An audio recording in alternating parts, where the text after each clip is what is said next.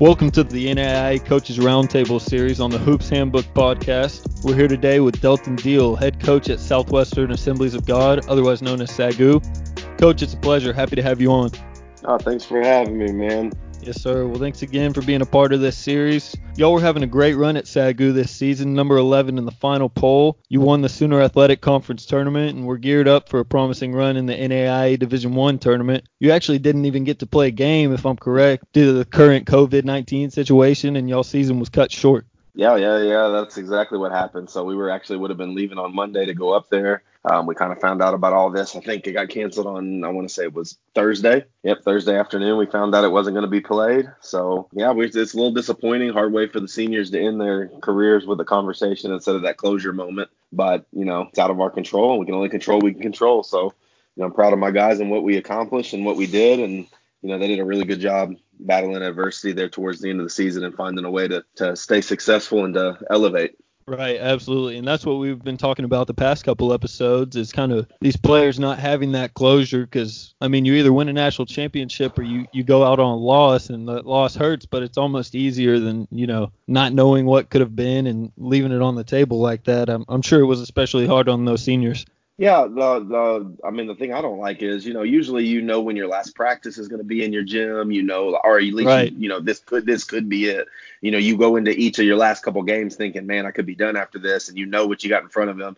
And our guys, I mean, the crazy thing is we had a 9 a.m. game at the tournament, so we had practiced that morning, and so we had oh, already wow. practiced. We went we went to lunch um, we had talked about it a little bit, and I was like, uh, you know, as of now, we had the conference call in the morning, Satan, how the tournament was going to run. So I told my guys, you know, as of now, it's we're going to play, but you know, it wouldn't surprise me if we didn't. I don't know, we'll see. By the time I got home from lunch, 45 minutes later, and things canceled. So, um, you know, that's that. So we got back together to, for dinner, and I, you know, let them talk. But at that point, I mean, everybody knew, and I mean, that was it. It was over. I mean, that was it. The last day. No more practices. No more anything all sure. you know in a matter of hours. So not easy for the guys, not an easy moment. Yeah, I'm sure that's tough for everybody involved. Um, I'd like to take a step back. We'll talk a little more in depth about your team this year and you know how y'all play and everything. But I'd like to kind of take a step back and talk about your journey first, um, yeah. and how you ended up at SAGU and okay. you know coming back to the Metroplex and your coaching journey. Mm-hmm. Yeah. So, I mean, I can just, I had a weird, little bit of a weird run and how, how things happen for me. It's not necessarily the typical route most people play in college or have some connections to other things, but mine's kind of been a, a little bit of a unique journey. So I, when I was in high school, I was really close with my high school coach. I had four different coaches all four years of high school, which was tough. But uh, my senior year, uh, Michael Sons, who's the head girls coach at Oklahoma Christian Academy in Edmond right now, uh, we are a very, very tight relationship, really close. And, you know, that year I just kind of knew I, that's something that I wanted to do, that I wanted to coach. So um, that relationship that I had with him, you know, was a bond that I thought was important, and it's what I wanted to pass on. I felt like that's what God had called me to do. So I graduated high school. Kind of, I had some opportunities to play in college, and I just I decided that I wanted to coach. So I went to ministry yeah. school for a year in Florida first because I wanted to be grounded in my faith and make sure I was doing what I was supposed to be doing. So I went to right. ministry school there for a year. Came back to the Metroplex and and Coach Sons, who I just talked about, uh, gave me a job as a I was his w- girls assistant one year out of high school at Bethesda Christian School in Fort Worth. It's a small cool. private school. Did that for a year, and then I became the the men's assistant the next year. And the head coach got fired mid season. And so I became the head coach in the middle of the season. I was 21, I believe, or I just turned 21, very young. And I took over a team, a high school team as a head coach. So I was kind of thrown in the fire. My, actually, my little brother was my point guard. So that was kind of cool. But I was, oh, wow. you know, super young coach looking back on it. I had no idea what I was doing at all. All energy. You know, when you're young, you're just so energetic and you've got all the best ideas and everything's going right. to work. And, you know, we had a pretty decent year my first year. And then the second year I was there, um, Neil Dougherty's son transferred into our school, which he was TCU's head coach at the time, and he transferred in. He's pretty good, so uh, we ended up winning state that next year. So I'm 22, I think, and we won state. And uh, great start to my career. Have another great year the next year. And like it does in high school, sometimes every single everybody graduates, and um, we're not very talented the next year. And uh, I think we went seven and something, seven and 20 or something like that, and it was uh, the only losing season I've had as a coach. But um, ended up going ended up going uh, after that year. I wasn't sure what I wanted to do. A buddy of mine who coached in the same district as me asked me to go to Nebraska with him to York College to be his assistant. for very very little money, and I had two Right. young kids and a wife, and I'm young, and you know I'm already married and all this stuff. I think I'm like 24 at the time. Um, and I was like, Nebraska, hey, nope, not going to Nebraska. Never heard of it, never been there. Cornfields, nope, not happening. So I'm a city boy, you know, born in the Metroplex, stayed around here. I was like, nah. So um, God is funny, and um, my wife has a good job at the hospital at the time, and we say no, and like literally two days later, she gets laid off and a year's severance pay. And we're like, okay, maybe God's trying to tell us to do something. So leap of faith, go out there to York. Make a long story short, I was assistant for one year. That guy, uh, the guy I went up there with, ends up not staying. Gets a, a job in a little bit different area, which kind of worked for him. And I got the head coaching job there. So right away, again, once again, one year assistant coach in college. Uh, been a head coach for four years in high school, but very young, naive, all this stuff. I got all the ideas, and I take over at York College, who had been a very, very struggling program for a while. Um, hadn't had very many winning seasons, and we take over. And yeah, so I was at York for eight seasons. Did you know we went from I think the, the first year I got there they had come off three consecutive three wins or less seasons I think, and we won ten Wow. when I was an assistant, and then we never had an under 500 record from that point on. Three consecutive I think 500 records, and then we made the first national tournament. Um, had another couple years of rebuild, and then made uh, the tournament uh, two other times right before I left. So I think three of the last four years I was there, we made the national tournament and did well, and that leads me to you know here I was at a point where I really liked it at uh, York. I mean, I'd built the program from pretty much scratch, so it was mine. It was my baby. You know, like I, got, you know, I had put a lot into it, but I also felt like I had done a lot there already. You know, and we had kind of got to a point where you know we made the Elite Eight and the Sweet 16 my last two years that we were there. Wow. So, um, you know, I was like, okay, we're doing really well. I graduated uh, All American. You know, it's gonna be it was gonna be a little tough, but you know, I was kind of looking around like, what do I want to do? And God kind of said, don't you trust me? And I kind of just took a deep breath and I was like, you know what? This is where I'm supposed to be. I'm good. All right, let's just let's just settle in. Lord, use me. I'm gonna just make this as best I can. And we're just if if this is where I'm supposed to be forever, then it is what it is. And you know, I, the people there are amazing. So I settled down, and it's like no joke. That week, like this probably happened on a Monday, I would say. Thursday, Coach Bostwick, actually, who's at, who was at SAGU, had told our AD here, Coach Godding, that he was leave, uh, leaving on Wednesday night. Thursday morning, I get a call from uh, some of my buddies at Dallas Baptist, who I'm really good friends with the coaches there, and they call me and they say, "Hey, I heard SAGU's job just opened. You know, you should look into it. Um, you're you're AG, aren't you?" And I was like, "Yeah, I am actually." And they're like, "Oh man, this is your job. You got to try it." So I just shoot an email. Uh, well, not even that serious because you know, I, like I said, I just settled into this is what's going to be. So I shoot Coach Right. Coach Coach Cotting an email, and I'm like, "Hey man, you know, I might be interested in the job. I'm in York, Nebraska." Blah blah blah. And he he texts me like 10 seconds after I email him, and he's like, "You're never going to believe this, but I'm in the car." Right now, and I'm on my way to York, Nebraska. And I said, now you got to remember, York, Nebraska has 8,000 people, so nobody ever goes there on purpose. So, so I'm like, no way. And he's like, no, I'm like seriously, I'm in the car. My wife is from York or McCool Junction, which is pretty much the same town. And she's, he's like, my wife is from there, and I'm in the car. I'm gonna be there tonight. And I was like, I was like, this is crazy. So, you know, I'm like, okay. So we get Yeah. up, we end up meeting at like 6 a.m. the next morning for breakfast. Um, at this place called Chances R there, and we and we sit there and have breakfast. And I was actually leaving that day to come to Dallas for vacation, and you know we hit it off. I think it went really well. I think it was a God breathed appointment, and you know by by Tuesday I, or by Wednesday I think I had the job. So I went on campus when I came back and got the job that quick. So definitely an open door by God, and you know I'm just I try to let Him lead where I'm supposed to go, and you know I've been here and I love it here, and He's really blessed our work here, and we've been doing pretty well. That's awesome. Absolutely. Yeah. It's really interesting to hear, just like Coach Boswick, you know, Mhm. when things are happening, you might not really notice, but then Yeah. you take a step back and look, you see, wow, God really did, you know, orchestrate that. That's really cool. Yeah, it's pretty special, man. Can you speak on career paths in college basketball? Because I know you had an interesting one, and Yeah. you know, a lot of coaches may not realize there's so many different ways, you know, to get to the top or to be a head coach, and everyone's journey can be different. Yeah, I think I think the biggest thing whenever you're young, especially, is trying to have a clear sense of what it is you want to do and knowing and getting real information on each level and what works for you. Because Right. every you know, it, it's definitely different everywhere you are. Like you can be a career assistant in Division One and and love it, and that be your that be what you're called to do and be great at it and love it. Or I mean, for me, I had a family. I got married when I was really young. I had kids when I was really young. I worked in a private school. You know, um, very faith centered in what I'm doing and you know I've had a heart for being in private schools at least up to this point in my life, you know. And so I, so for me, it made more sense for me instead of trying to latch on or become an assistant somewhere, or just try to climb the ladder as fast as I can. I kind of like Yeah. the slow life and getting to spend time with my family and to probably make a little less money than I could if I do other things. But, you know, this is what's worked for me. It's what I feel like I'm supposed to do in this environment to to work with kids here and to be able to uh, be the father that I want to be and things like that. So um, sure. if you if you want to really climb the ladder, then I, you know obviously I think getting in as a GA or something like that's important, or or making as many connections as you can. Make sure you're going to events, make yourself present, recruit really hard, uh, get to know all the coaches so you have so many connections to get you in because it is a who you know business. It's just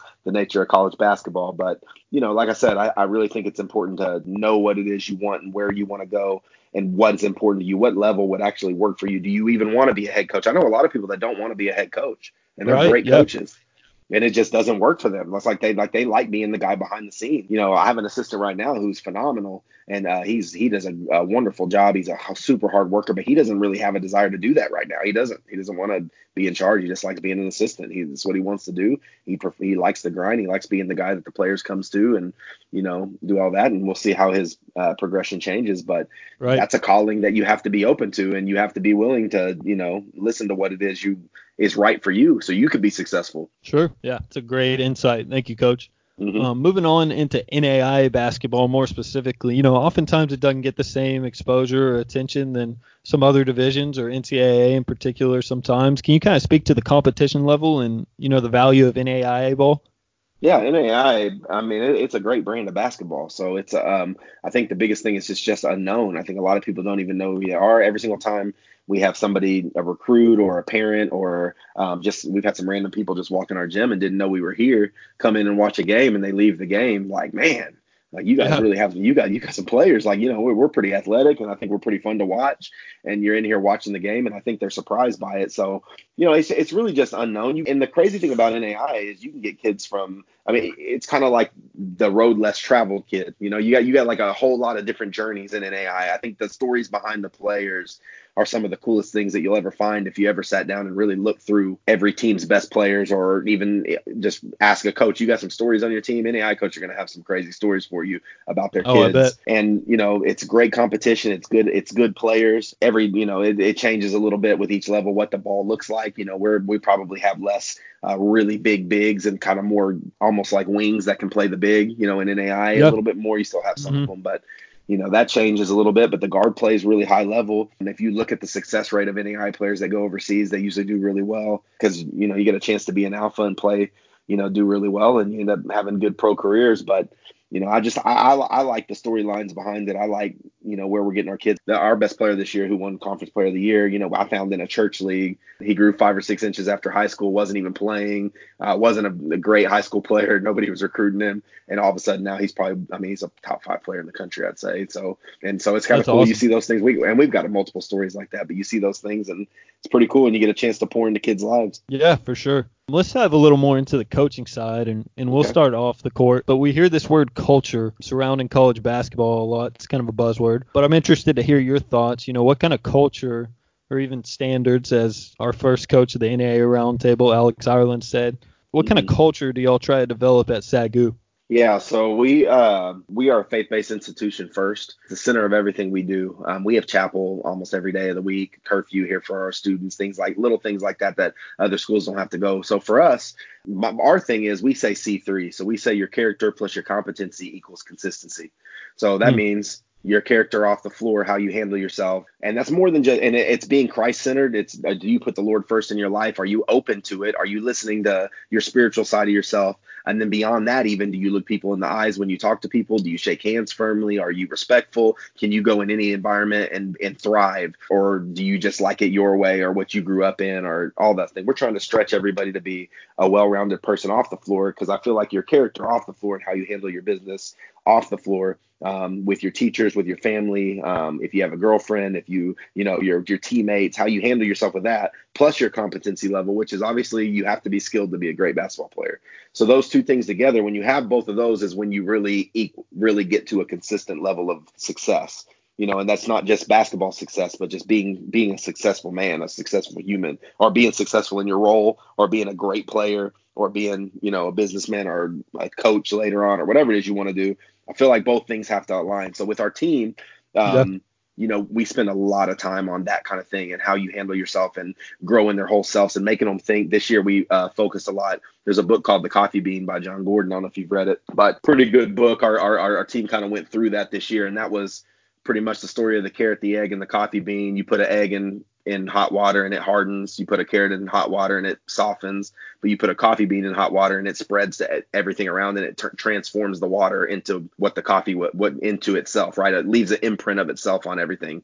So right. you know we've been we've been working a lot on um, what are you doing to impact your community and impact others around here, and how are you being involved in the school? Do you ever go sit down and just sit with some random people on campus or go say hi to somebody outside of our bubble? Do you ever go to the other sporting events or to you know, uh, drama production. You know, we have a TV studio on campus. Did you ever go do anything with the fine arts people or things like that? You know, is there anything you do to imp- leave an impression on everybody else? And I feel like whenever we get to the point where we're really selfless and we're really looking outside of ourselves and we're not worried as much about our stats or our minutes or those things, um, that's when you see real success. And I think that's part of the reason we were good this year is um, my seniors especially are just they're phenomenal people at just being what they are. Whether they played a lot, whether they played a little, they were the best kids in the room always. And so, yep. and I think that's because they were trying to impact everybody around them. They bought into that C3 mentality. And so, if you can build a culture like that, I know, like you said, culture is a buzzword, but if you build that and you and you live it at that standard, and you have everybody being selfless on your team, your team just accomplishes so much more, regardless of talent or ability or all that, because everybody's playing hard for each other and For that's sure. when you're going to see real success. Yeah. How does that kind of branch off into, you know, your recruiting and as a coach for SAGU, what are you looking for? What kind of player on the court and off the court are y'all looking for? Yeah, uh, we you know we like to play fast, so um, we obviously like guys that can move a little bit, and, and shooting is a plus. But uh, you know we like we like versatile guys that can do multiple things. I like for my I mean my bigs are pretty much big wings this year that can catch the ball and shoot the three and dribble a little bit and do all that. Where we're top to bottom, being able to move around and do multiple things and play them all over the court basketball wise. But you know, like I said, being a SAGU, that it takes a certain type of person to be yeah. a great player here at SAGU because the thing is you have to be here. You have to want to be here. You have to be two feet in here. And uh, last year we were extremely talented, uh, maybe even more talented than I don't know. We were very talented last year, but we had a few guys that were just a little bit in and out, and you know, just up and down emotionally. Didn't want to be here sometimes. Complained about little things, did things like that, and so we made a few changes even to some good players, and just decided to you know revamp that. So when we recruit you know it's it's a vet process and you can't really know everybody as well as you can in one conversation but i ask specific mm-hmm. questions you know do you have a relationship with the lord? What do you how do, what do you, how do you how do you portray him? You know and that's awkward for people sometimes and nobody wants to get that in depth in a recruiting conversation but yeah. you know i want to know how are you going to respond to it? If you respond to it you know if you can respond to it and have that conversation with me now then i know you're going to be fine. And then obviously asking coaches how are they off the floor? Do they play hard? And the biggest thing for us recruiting is motor. So if your motor runs high, then we'll love you. I mean, recruiting wise, I mean that's a that's you know you don't always take everybody with a high motor, but the more high motor kids you have, the better chance you have to win. Absolutely. From an X's and O's perspective, I, I like asking this question because coaches have different answers. But yeah. how do you feel about recruiting players for your system as opposed to you know building that system around the talent that you can get, and what's the balance in that? Yeah, I think I mean I've run I've ran ran a lot of the same stuff for the majority of my career, I'd say. I so I would say that you probably do recruit to what it is you like a little bit more. You have a standard of, of this is these are the ways that we like to play. These are the type of players that usually work for us. But as a coach, you have to be malleable, is what I'd say. Like you have to be able to you have to be able to adjust. So I got a great instance for you uh, this year. Uh, Nick Mason, you know, 25 points a game, one of the best players in the country. He's playing for us and he's doing everything, and we're running things a little bit differently because we have him and Kitten Williams, our other big, is just dominant in the paint. And so most of our stuff was just straight post up. Um, both of them are, you know, we're and our guards are playing off them. Well, Nick tears his ACL towards the end of the year, and um, we had to completely adjust. And so the funny thing is, the the Thursday before our conference tournament, we completely changed our entire offense. we ran wow. two plays we had never ran, I promise, uh, that weekend, and we just looked like a different team, and it fit who we had though. It was better. It fit what sure. we had. We had our guys move differently, and they just shared it, and it spread them out. And I had to adjust a little bit, and the willingness to do that was a little difficult. Took a bunch of conversations, and you know, trying to be like, man, I hope this works, and we're not doing something dumb. But you know, we played our best, maybe our best two games of the year. So I'd say recruiting, I mean, you have to know what you like. You have to know what works. If you recruit players that don't do what you want to do or what you coach well, I think that I think that's an important thing too. Is you have to know what you coach well. You have to know what it is your strengths are and what you can get out of people. And if you start trying to take somebody who has a flaw in an area that you don't elevate very well, you know, a lot of times that can feed into your team more than you elevating them. And you can work on that on yourself, but you want to make sure you recruit kids that fit what it is you can teach so you can get the most out of them and so you can uh, help them reach their full potential. Right. And like you said, I mean, having having guys that want to be there and are willing to buy in makes a big mm-hmm. difference for that too. Because when you need to make changes, you got guys that are willing to, you know, listen and sacrifice for the team for what's for the betterment. Yeah, and I'd say in NAI, that's probably one of the biggest uh, biggest points in all of NAI is, you know, you can have as much talent as you want, but if you have guys that think they're above it, that don't want to be here, who got their eye one foot out the door, or don't really, then you're just the teams don't usually end up being cohesive or working as well, where you have a team a full of guys who just love it. Uh, that's one thing in the Midwest when I was at York um, those teams in the Midwest up there in Nebraska and Indiana and those NAI Division two schools, um, those schools, man, those kids grow up wanting to play for that school, and you can yeah. feel it when you when you play them. You can feel it. I mean, you just they're just, I mean, they're all about it. The fans are crazy. They're engaged into it because they just love it, and so they're give they're pouring their everything into it. And those teams are hard to beat because of it. So I think that I mean it matters in in our level, especially is getting kids that want to be there, that see it as a privilege and as an opportunity to pour themselves into it. Absolutely. And that's interesting that you say that kind of about the Midwest area and, you know, some other regions in the nation. Sometimes there's not maybe those D2 programs or some different situations. So if, if they're not at that D1 level, they might make that move to a different level, but it's still a very high competition level because of that. Yeah, yeah. for sure. Yeah, it's great players at all the levels for sure. And y'all have had some great seasons at SAGU and you've had them elsewhere. How do you sustain success, you know, year to year and keep that consistent winning? Yeah, I think I mean for me it's relationships. So for me, it's it's um, making sure my guys know what I that I care for them, that I'm um, you know doing the best I can for them, and that that I love them, and that you know we're trying to do a bigger thing than just play basketball.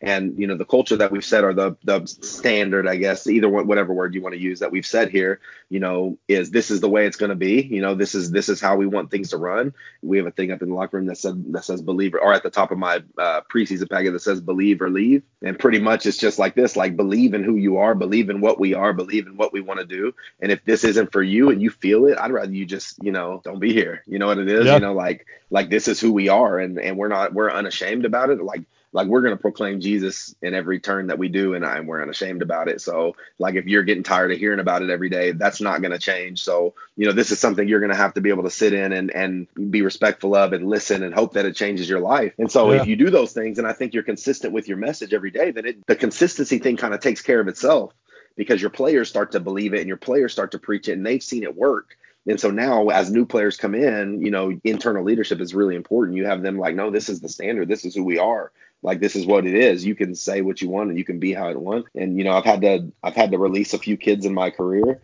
and it's never been a time that it hasn't made us better. Whenever I've had to do it and purposefully, you know, like this kid isn't doesn't want to buy into what we do and he's dragging people down.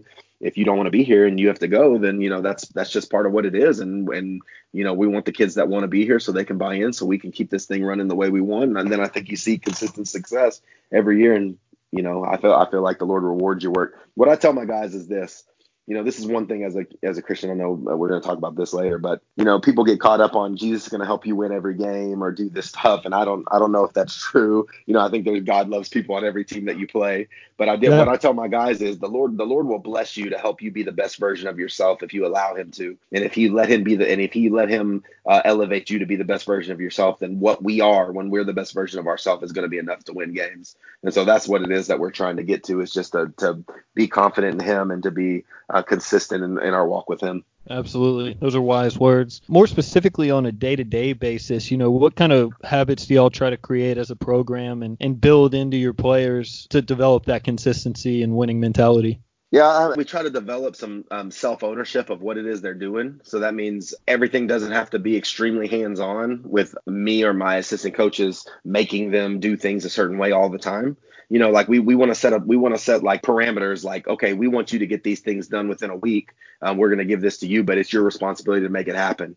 And so I think that, and you hold them accountable for what they do. But I think whenever you give the players a little bit ownership of it, of bringing in the gym. So for instance, my my assistant coach has times that he's always available to work out our guys. Um, we kind of put it on them to go out of their comfort shell, uh, comfort zone to come to him to set up their times with him. Right. Yeah. So we're not always going to go run them down or go get them out of their uh, doors, which that works for people too. And everybody's different, but you know, you got to do what works for you. So for us, we've always been like, we want to make them have to have a little ownership. So then if they come to the gym and they know they did it out their own, we're saying you have these times, come pick the time that's yours and you pick it and you step out. Now they're consistently choosing to do it. So when they walk into the gym, they have a sense of ownership when they walk in there instead of being feel like you're dragging them out of it if they're somebody that doesn't yep. want to do that, you know? Yeah. Yeah. So, so if you continue to uh, instill those things in them where they can take some self ownership of it, where they can take some self ownership of these uh, responsibilities that you're giving them, then that becomes a little bit more about themselves. And, and we want to help them be men anyway. You're only at, they're only with us for a couple years, you know? So by sure. the time they leave, we want them to have some ownership of themselves so that whenever they leave, if they do want to go play overseas, it's not hard to become a self-motivated basketball player or if you want to become successful to be a self-motivated success story so you can actually be with it and work hard. Absolutely. And I know that makes all the difference over there because it's a whole new world and it's a whole new level where you have your own accountability. So instilling yeah. that in your players in college makes a big difference, I'm sure. Yeah, and um, especially in the NAI where we have limited resources and not as many coaches and you know, in Division right. One, you'll have six or seven coaches, and everybody's got somebody that they lean on. But for us, you know, we we need those kids to be able to step outside themselves and and function in this environment. Mm, that's really cool. And y'all y'all had a lot of success, but I mean, losing's inevitable, and every team deals with it. How do y'all battle adversity, and how do you, as a coach, you know, instill that? Maybe if you're having locker room problems or you're losing, how do you pick it back up and get back on track? Yeah, I don't I don't know that there's a there's a 100% set way to go about it. I think everything's a little bit different and fluid. I do sure. think that the more the more real you are all the time, the easier those moments are. Um, I think that if you are the some some people just have a tendency to change whenever things go bad or when things go good. So I've I've made it a real and this is something I learned pretty early in my career, but I've tried really really hard. If you ask the guys that work for me, I think I do a decent job of this. At least I try. But you know I try to be consistent all the time. So I, I don't really I, I don't really get my highs too high or my lows too low. I try to be the same in the middle, and I've really worked on, especially these last couple seasons. I've really asked the Lord to give me peace throughout, knowing that I put in the work and that we did this. And so what I'm telling, t- trying to tell my team is, you know, we've put in our work, but the other teams put in their work. If there's things that we haven't done right that we need to fix, we're going to fix them. But you cannot live and die with every single second, every single thing that happened with every result. It's more about the process and how you go about it. So whenever something bad happens, if you're focused on the process and you're focused on um, how you went about your business, then the loss necessarily doesn't devastate you. What it does is it makes you lock back into your process and say, okay, well, where did I do something wrong? And what is it that we can improve to make sure that this doesn't happen again? But if you're just worried about what happens at the end of a game, you know, we say it all the time. You can play a uh, 39, 30, I mean, if you play a 40 minute game and somebody picks the ball up at half court, closes their eyes and throws a hook shot and it goes in, and you lose, or if they pick that same ball up and throw that prayer and miss it, the feeling can be so much different you know, like like if it goes in, you feel like you just failed. If it didn't go in, then you feel like, oh man, we did great, we played great. And in reality, is you played the exact same game in both games. Sure. You played the same. Yeah. So if you focus on your processes and how you're going about it and what are you doing in your daily life and how are you going about your process every day, and maybe is there something that we did wrong in our process that got us to this result, you know, then it's easier to cope with because you know it's something you can fix instead of looking at this result and thinking you did everything perfectly right and we blew it. You know what I'm, does that make sense? Absolutely. Yeah, I think you hit the yeah. nail on the head there, developing that yeah. consistency and, you yeah. know, staying poised through those situations. Yeah. Let's dive into X's and O's a little more. For you as a coach and for your program, what is the staple of SAGU basketball? When coaches and fans and teams look at you, what do you want them to see or think? The biggest thing is just our motors and how hard we play. So that's for sure number one is if we play with, you know, if your work is at a high level and you play hard at all the time, then I think you can find a way to overcome uh, deficiencies.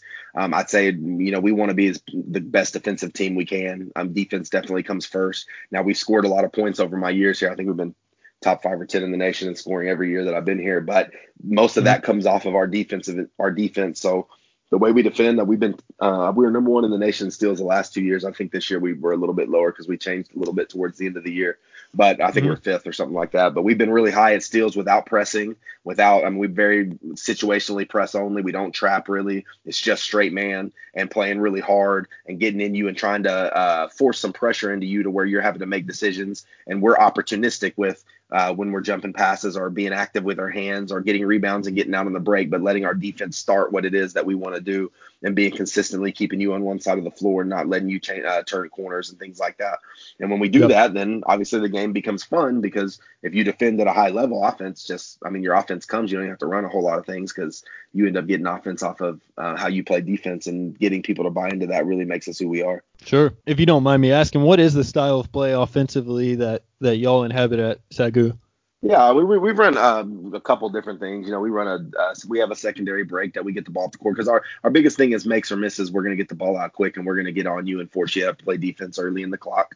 we get you there. We, you know, we want everybody to touch it. So pretty big on moving the ball side to side. Doesn't always look that way, but that's that's you know that's yeah. the goal is to have the thing go side to side. But we don't have a problem with early offense as long as everybody's crashing. What I tell my guys is if a shot goes up and I see everybody's effort and we're all in there on the glass, then you know I can get away with you. You know I'm okay with you taking some shots that maybe other people see as questionable if we're um, creating second chance opportunities and things like that out of it and getting our possessions up to where we have so many possessions in a game that we can wear somebody down towards the end of it. But you know, we we do three or four different continuity things that we run. I'm not really we don't run a ton of quick hitters. Mainly, um, little bit of reason for that. There's been teams that I've had that we ran a whole bunch of them. Um, my last few years here hasn't really been uh, super successful for us to run them. We end up doing something wrong or something like that. So my guys right. uh, tend to do better if I just give them basic structure. So we had three major motion offenses that we ran this year, and we kind of interchanged between them until the last couple games where we kind of switched it up and went more to a four out, one in, um, just because of our personnel. But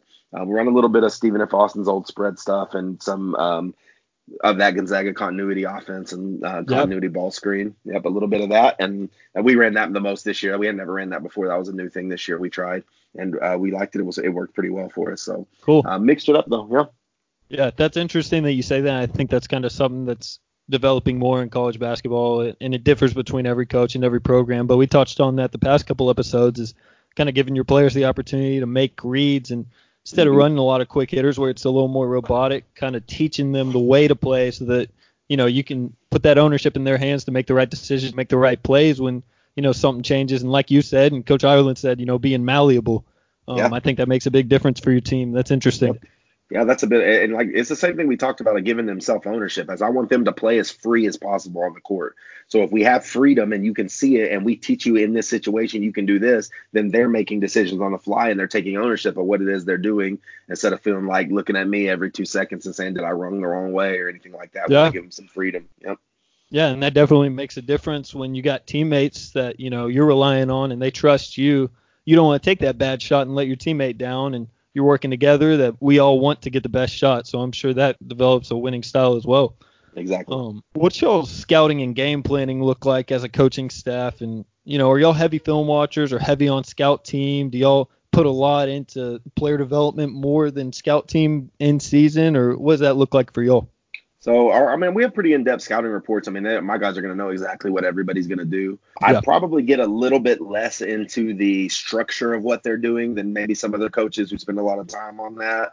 Um, mm-hmm. We kind of give them basic ideas of where the concepts are that they run, that people run. Um, like you said, that's how the game's kind of changing too. It's a lot less quick hitter plays or, or we're going to go exactly here, things like that. So we try to talk about um, a few main things every, um, usually the day or two before the game. We'll focus on a few main major actions that they run or or little things that they do, and we'll try to make sure that we're up to date on that. And then we spend a lot of time on personnel for them. Um, we make sure that everybody knows who they would be guarding, who their matchups could be, exactly what they can do, um, what each strength for each player is, and trying to uh, how we want to defend each one individually so that um, throughout the court we'll do things different. So we'll switch some ball to ball screens. We'll go underneath some screens. We'll um, ice some screens, all just based on who has the ball. So, and our guys pretty much have a pretty in depth idea of our scout and exactly who does what. And if you five minutes before our game, our guys could probably tell you pretty much everything everybody does on the other team for the most part. They should be able to. So they usually can. Cool specifically for you as a coach, and I, I know a lot of coaches that follow, you know, Hoops Handbook are interested to know how do you learn as a coach and how do you grow individually, you know, because coaches are always growing. If if you think you're done knowing everything, you, you probably don't know anything at all. So how do you learn and grow as a coach, whether that be clinics or or Twitter? I mean, there's a lot of great resources nowadays. Yeah.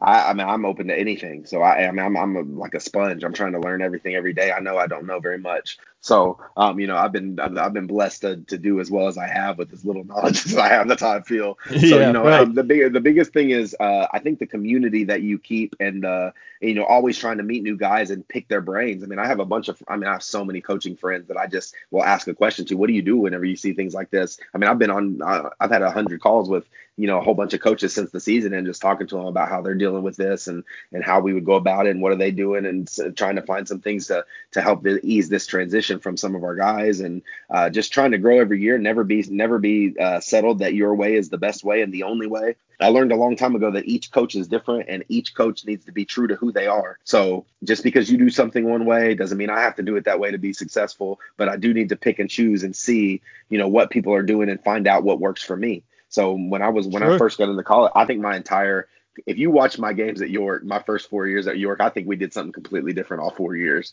So I'm like, you know, at first I'm a gung ho, coming from high school and we're trying all kinds of crazy stuff, and that's not working because kids in college are just too good for the stuff we were doing.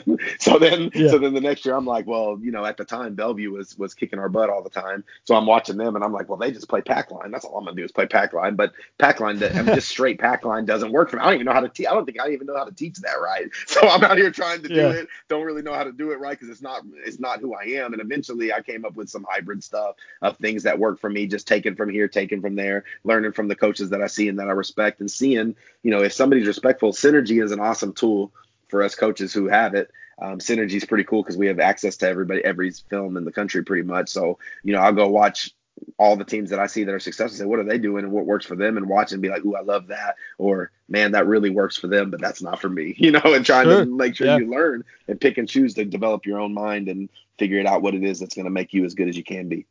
Yeah, and that's interesting that you say that. We had Jordan Sperber on the podcast. He's mm-hmm. he's big on Twitter, and you know he says basketball is a copycat sport. It is. Or, or I'm sorry, coaching is a copycat industry, and I I think that's okay. That's a great thing, and that's something that you know coaches can embrace. And personally, I think there's so many resources, and ideally, I'd like for this to be one that coaches can come yeah. to and learn themselves moving in lastly before i let you go i'd like to talk about faith in basketball and how mm-hmm. you know they come together and i know that's been something big for you in your life and for your programs and i'd love to hear your thoughts on that yeah you know, basketball can teach you so many lessons, and there's so many things you can get out of it. And this is this is that's a pretty cliche thing to say.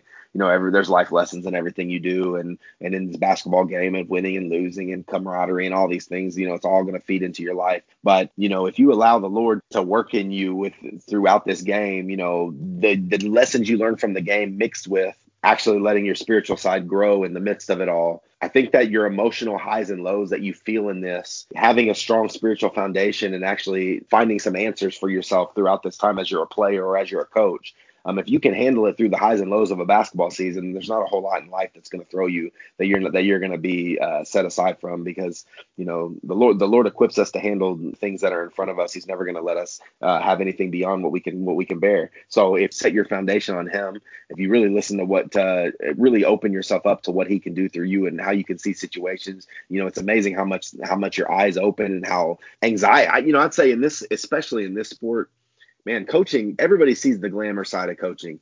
Everybody sees the fun of it. Everybody sees the wins. You know, everybody sees all all that stuff and thinks, man, that would be the best job ever. But man, this is a, the, one of the most emotionally draining professions that there is from a day to day basis, from a wins and loss basis, from a sure. feeling you're inadequate basis. If you lose a couple games, you know, you're like, oh my gosh, I'm a failure. You know, just from little things that aren't a big deal that you can't even control all the time and and and yeah. your emotions are all over the place. So it's really important to just find that that foundation of who you are and who you are in Him, and seeing yourself through Him, and talking about uh, what your identity is and who your identity is in Christ. So that's what we've been working mm-hmm. with our players.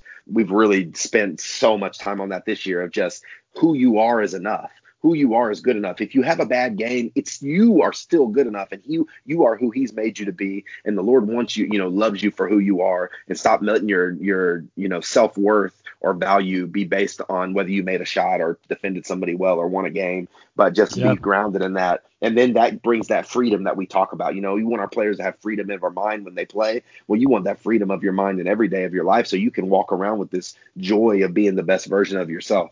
So the Lord Yeah. will do that for you, and you know that's I, I mean He's the basis of everything I do, and He's just blessed my life tremendously. So you know I want to try to share it as much as I can to everybody I can. Yeah, that's really cool. And on that note, you talked about anxiety, and Coach Boswick touched on this yesterday. If you don't mind sharing your thoughts, but the coaching industry has one of the highest divorce rates, and Yeah. it's actually really interesting how you know that this occurs. And I'm interested to hear your thoughts on you know how you know being grounded in Christ and rooted in Christ can kind of make a difference in that area, and the value of you know keeping your family a high Mhm. priority within the coaching industry.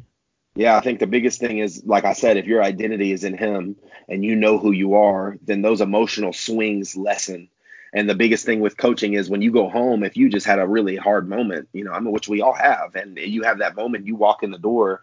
I mean, the last thing you want is to be barking at your kids or, or put it put it off to your wife when in reality you're mad because an 18 year old kid just dribbled a ball off his foot and you're Right. going home and you're Yeah. and you're acting mad to your you're acting mad at your wife like she did anything to do with that. She's done nothing but been taking care of your kids or doing whatever. You're at home and you walk in the door and the first thing you do is angry. So you know, for me, I mean, what Jesus does for you is just gives you that peace of mind that regardless of the result, regardless of it all, you know, you are who you are. And so like if you can if you can walk in that, then when the game ends, and I've got much better at this as time comes, and maybe this was true of everyone the more you coach, but when the game ends, you know, I can literally, even after a loss, I can sit in the gym and talk to everybody for hours and not let it affect me. And I'll have my moments, you know, I won't sleep sometimes, or you'll have things running through your mind. But as far as my interaction with my family or interaction with my people, you know, with the people around me that I care about, you know, I think that God gives me grace and gives me peace to be able to get through those situations and handle my assistant coaches and my players and their parents and my and my family the right way so that um, you know, it's a positive experience regardless of the results because at the end of the day, man, our season ended 2 weeks ago. Everybody's restarted already. Everybody's recruiting again. I mean, all that stuff that you were losing sleep over 2 months ago, most people don't even remember at all. So, it is what it is and you know, at the end of the day, we make it bigger in our minds than it is, but yeah, that's it. Absolutely. One last question before I let you go. Um, and I, I ask every coach this, and I'm interested to hear your answer. What is one piece of advice you'd give a coach running a program or an up and coming coach climbing the ladder, or even just an ops guy, a trainer, a player in the game of basketball? What's one piece of advice you can give? The biggest one I would probably say, this is the thing I tell all my young guys that want to go into coaching, is be true to yourself. Make sure you find out what works for you and don't try to be me. Don't try to be somebody else. Don't try to be that person. You have to be who you are. God's made us all to work a certain way and do things a certain way. And you can take things from everybody that you learn, but you don't have to be that person. So just, you know, be open to learning, but also be open to saying no, or be open to saying that's not for me, or to be open to, to have your own thoughts in your own mind. But as a young coach growing up, just stay true to that. If you stay true to who you are, then in the end, in the long run, you're gonna be successful and always be a hard worker. Don't be the one that just hope things fall in their laps. Be the one that makes it happen by being a doer. Absolutely. Thank you, Coach. We really appreciate you coming on. And I mean, you've given us a lot of knowledge, and I hope every coach and every player and every person in the game of basketball listening takes a lot from this. Thanks for having me, man. Yes, sir. It was a pleasure.